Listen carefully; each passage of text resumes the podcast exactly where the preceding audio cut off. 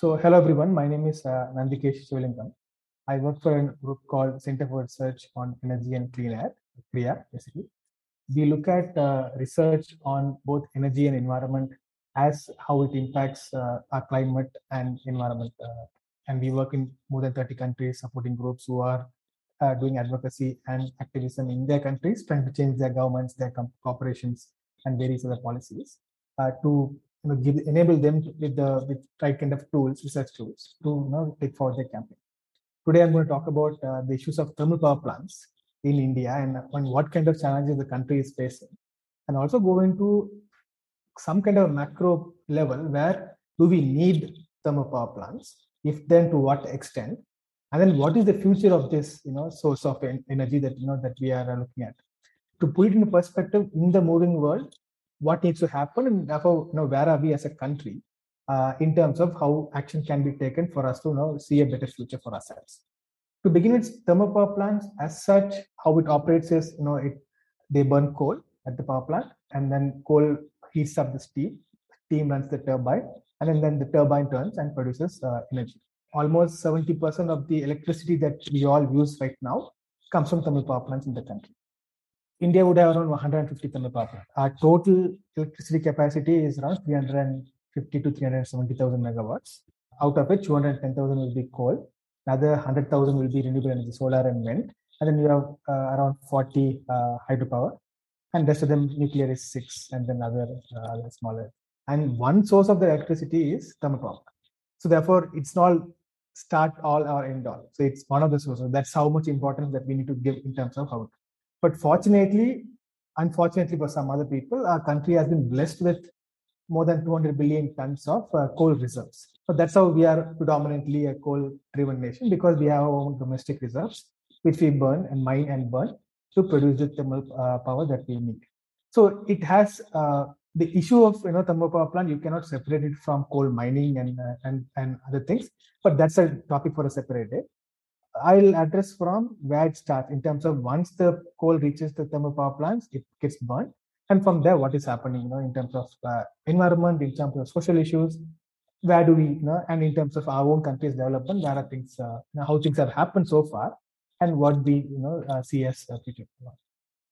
So, right from construction of a power plant, uh, a thermal power plant would require, say, 1,000 hectares of land to build and quite often, if you see India's in the, in the landscape, we have thermal power plants in central India.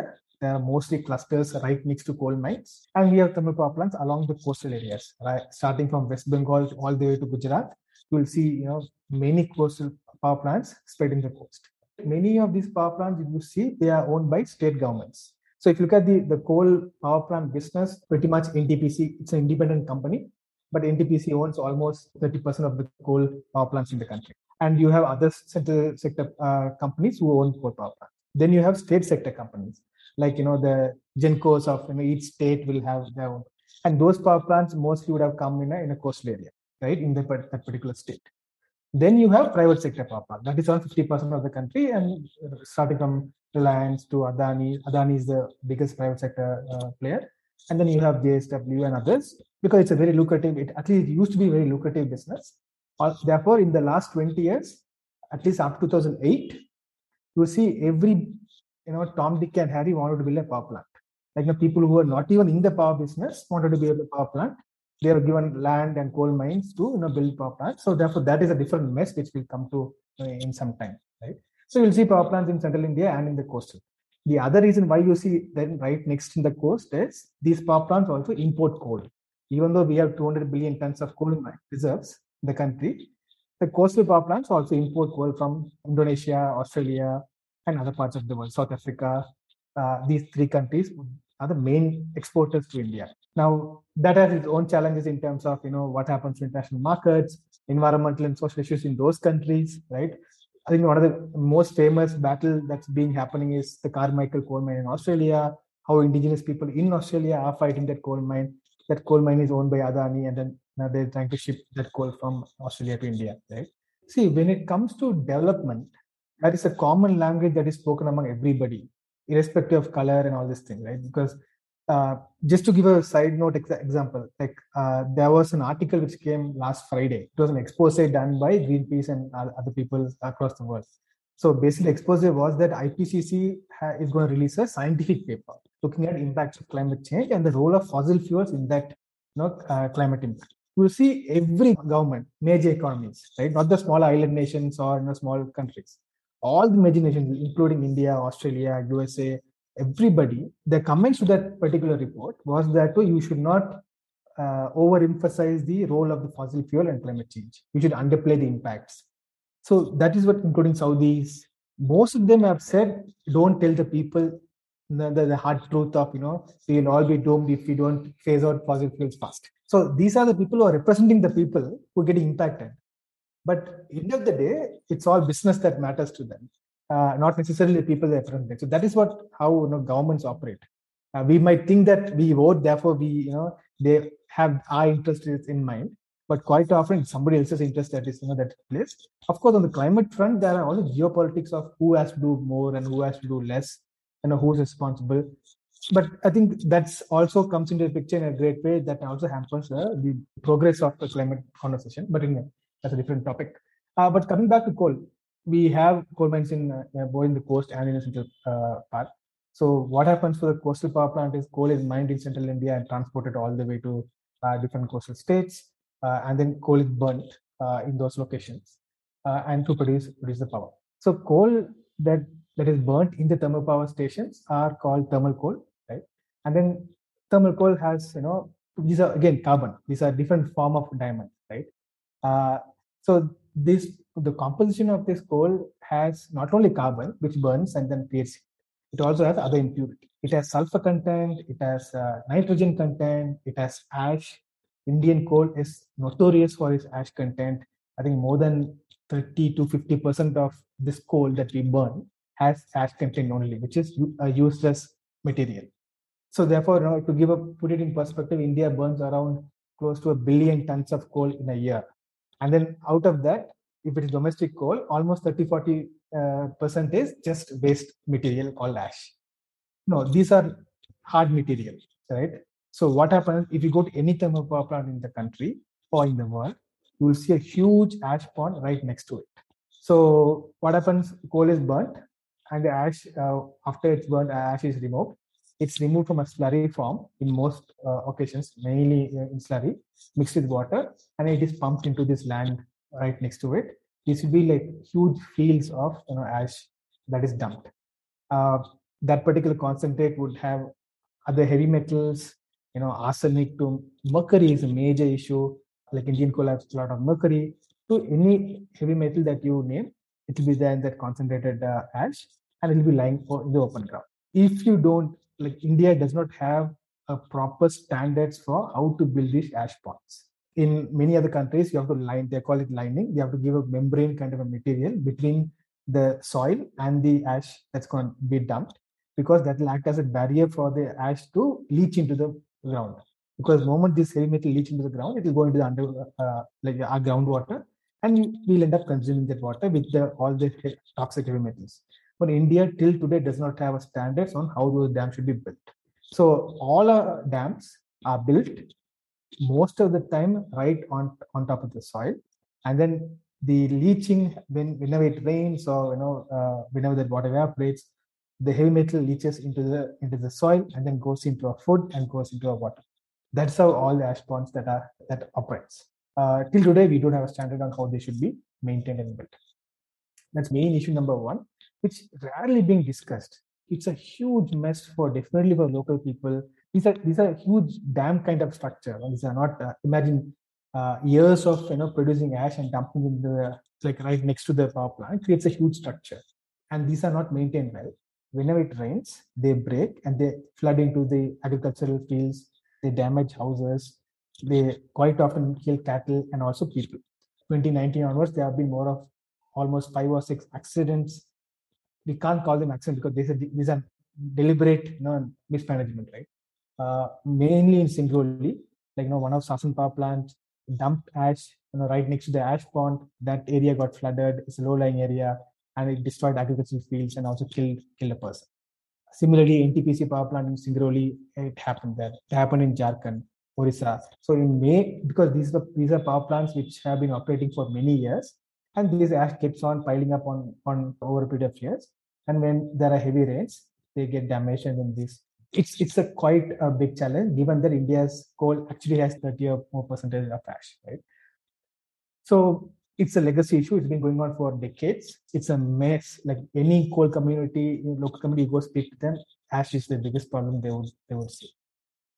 Thermal power plants, you know, they heat water, and then that water becomes steam, and then you know that's how they uh, uh, they produce electricity. In the industrial sector, thermal power plants are the biggest you know, water you know uh, consumers. What happens is there are rules for water consumptions also, but again that is diluted, that is not followed. The other compounds I, I talked about in the, in the coal is sulfur, nitrogen, and dust. So what happens when you burn them? This all becomes airborne gas. The sulfur becomes sulfur dioxide, nitrogen becomes nitrous oxide, very NO2, NO4, all these things. And also the other dust becomes PM particle. So it's kind of a cocktail of many gases that comes out of the chimney of the power plant. Uh, in India, most of the power plants that are built, the power plant chimney height will be around 275 meters. That's the standard. And when this is released at that, that height, and whenever whichever direction the wind blows, all those gases would be you know, taken in that direction for hundreds of kilometers. Evidence to show that you know, especially in the North Indian case where it acts as a you know airshed. If you look at during winter time, starting from you know Pakistan to all the way to Bangladesh, it's the same airshed. Uh, wherever because of the temperatures are lower during that time and the air behaves you know in a, in a very a different way so what happens is these gases then become particulate matter in a very short span of time because these are uh, volatile gases they you know, stick to particles and becomes particle pm 2.5 mainly or, or even smaller particles and then they keep on traveling in the air till they get deposited somewhere much of the pollution that comes out of the you know uh, uh, chimney of becomes a pm 2.5 or less so pm 2.5 is known as one of the you know challenges of our you know of our generation because uh, world health organization limits you know, uh, PM 2.5 limits to around 10 microgram, you know, uh, per meter cube in the. Right? But in India, if you look at during winter time, it goes to 300, 400 and all, like especially in North India. Luckily for us the south, it's not that bad. Uh, we are still, but it's around 50, 60, 70, depending on where you live. It's still almost 10 times or seven times higher than what, what they say is it's not a desirable limit. Like any amount of particulate in your lungs, in your body is still bad for you but at least you know, they specify some limit because there are could background limits and there could be some unavoidable particulate formation. In, we are our annual average supposed to be around 40 for particulate matter, but none of the cities in the country or regions actually even come close to that 40. It's all above 40 most of the time. In 2015, actually going before that. So for a long time, India had only you know standards for controlling dust emissions from the chimney, that is the particulate emissions. That was set around 150, uh, set limit was 150, and for longest time we had that as a limit. In 2015, the government of India came out with a notification, said that, okay, now we have to control not only particulate emission, have to control sulfur dioxide, we have to control nitrous oxide, we have to control mercury, uh, and also water consumption for these power plants. I think it was actually thought out a reasonable notification that the government came out. But like every other environmental legislation, anything decent cannot stay. So from day one, we have records of RTI records from every major thermal power company in the country, including state-owned NTPC and others, trying to fight this law, saying that, oh, we can't adhere to this, we don't have this, we don't have land, we don't have that. Not a single power company said, okay, we have made so much money, we have been operating for 40 years, now we have used our atmosphere as you know as a as a sewer so far and we have made enough made enough money. Now we should be definitely adhering to this standard. Not a single company said that. Everybody was saying or manipulating something or the other thing saying that we can't do this. We can't do that. You know that become a problem.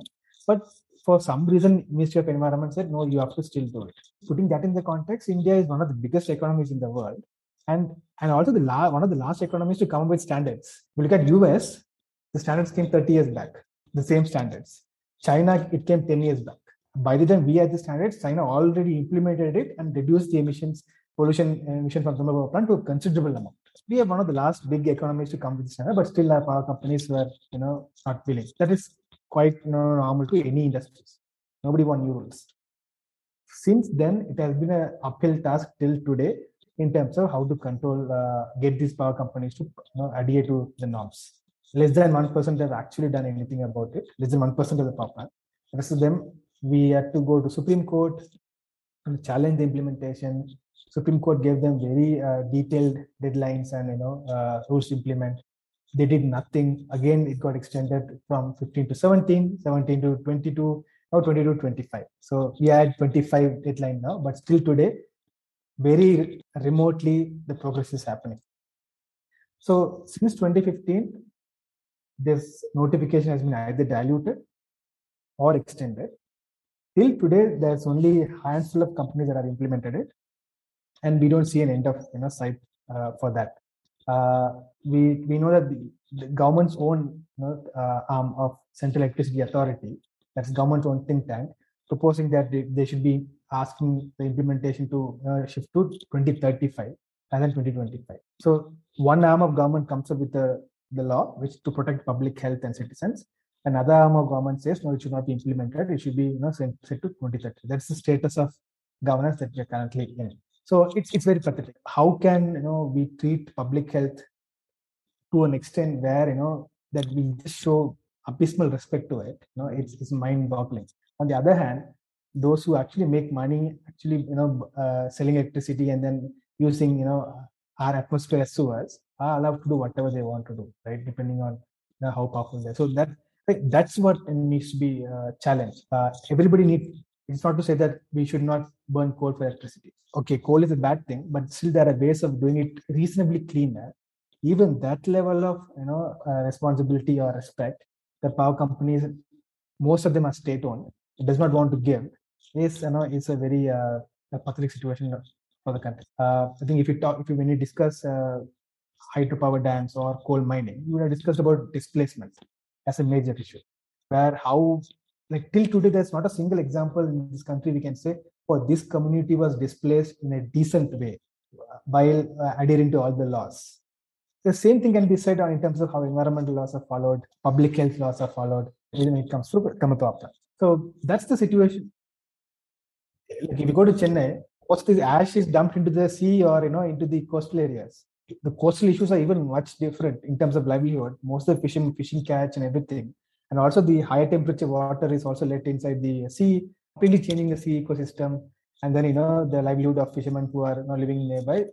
The issue, primary issue that I've observed is we don't live in the West, right? We have we have a huge population. Our people who live on a you know on a on a paycheck to paycheck it's very difficult for them to get mobilized on you know, environmental issues or social issues and go demand certain things. And that is being used by the governments and the corporations too for the advantage. For me as an ordinary person, I have to get up in the morning and you know, go to my job, earn a livelihood, you know, put you know, food on my children, you know, and my family's plate. That's my priority. Right? Where is the time for me to engage in larger issues of, of the country? That's being used as you know to manipulate people, and then you know that's the sad part of uh, this thing. So even if I'm having awareness, what I can do you know, in, in this thing is, is a very big challenge. I've not even touched upon the climate impacts of some of our lands yet, right? Because we are only talking about impacts to our us Indians in India. Right? Current, like whether it is uh, polluting our waters, polluting our air, polluting our land, power plant does everything. Therefore, and then unfortunately, and we are not even regulating it in a decent manner to say that okay, know, we have done whatever we could do in terms of you know stopping it from polluting it, which is not the case in India. On top of that, it also emits carbon dioxide, which is a global you know, issue in terms of climate change and, uh, and in other challenges that the world is facing. Huge heavy monsoons, like you know, right in front of our eyes, right? What's happening in Kerala or, or in other parts. Climate change plays a major role in terms of large destructions also. Laws for states like Kerala in every year in terms of you know heavy rainfall and bad development is around tens and thousands of crores, like 10,000 crores, 20,000 crores, right? And that money is coming from our pockets only, not from somebody else's pocket, end of the day. So that's the cost that we are paying for climate issues and things like that. So that actually has triggered after decades of conversation, a movement towards phasing out coal, like at least as soon as possible. Why as soon as possible is coal has at least enough substitutions. Like we can actually replace coal much faster and much cheaper right? in the form of renewable energy, solar and wind primarily. So therefore, the global call is to phase out coal as soon as possible, and then you know moving for better sources of electricity that is through solar and wind. Now, in, in the case of India, it's very cheap, right? It's almost 50% of what new coal would cost, right? If a new thermal power plant would cost you around five rupees per unit, renewable energy or solar would cost you less than almost close to two rupees now. So that's the cost uh, thing, and then there's also other issues of uh, other things of battery development, therefore storage, other things will pick up, which would enable the you know uh, renewable energy to be sold at much cheaper rate. Um, therefore, this, the solutions are there, right, and the solutions can be scaled up. Therefore, the global call is towards uh, phasing out coal. Now, coming to India, whether we are prepared to do it or not, I think India is in a very good position to start at least thinking about it and slowly moving towards it. Because we have built around 210 gigawatt of coal power plants. That is more than enough for, for us for to for the next 10, 15 years. Without building one more coal plant, we can manage our uh, power requirement, you know, by only doing you know solar and wind and other cleaner sources and not worrying about coal. Because since 2010, there's a huge coal uh, plant production. Everybody started building uh, coal power plants and now most of them are running at you know 50% or less efficiency. So by utilizing these power plants properly we can actually you know maintain uh, run our you know demand for next 10 years. Therefore without displacing more people without adding more you know trouble to the country. We can you know maintain our current power plant fleet and you know and by properly implementing the solar and wind policies and we can actually manage. So therefore the advantage I know that we can decisively take a decision on okay we are going to not going to build coal power plants. Say uh, we are going to peak our electricity uh, or coal consumption by some amount in the next decade. And then from there we're going to slowly come down and then by that time solar and wind would have got more matured more cheaper and there'll be more technology and then we'll be able to replace all the unnecessary coal and fossil fuels through other cleaner sources so that's the pathway i think india should now think about in terms of how we want to move forward see the the difference between other coal burning Western countries and coal burning Asian countries is that they have sorted their you know, domestic environmental issues very, very early. They are implementing the rules properly. Their domestic laws are very stronger, right? So their issue is only on climate, right? For us, public health benefits in India, you know, less displacement in India, less water issues in India, and also the climate benefit that we are going to get. Right? So that's the added advantage, bonus advantage that we have in terms of considering this, you know, in a more faster way uh, than than even other countries. So that was that's something that we should go for, is my opinion. The, the fundamental point is whether you take uh, when you take a thermal power plant, whether it's air, water, land, right, and also the global climate, everything has its impacts because of a thermal power. So it is not something that you know we can say that oh we have right to develop therefore we should burn more coal and then you know uh, produce more electricity through coal. That's nowhere you know reasonable. When if you look at the people who are living around the power plant water consumption is a challenge. Water pollution is another bigger challenge due to thermal power plants because the water that they let go has heavy metals and other things. It's un- indescribable pretty much in terms of the life around uh, like people should actually go to Singrauli, Korba, and even some parts of Telangana where the coal mining is happening, right, in Ramagundam and other places see how you know these communities actually live in terms of you know then make up our minds in terms of should we you know say more yes to more coal? Or should we just limit it and then move on to some other forms of electricity? After all it's just a source of energy right? It is not end all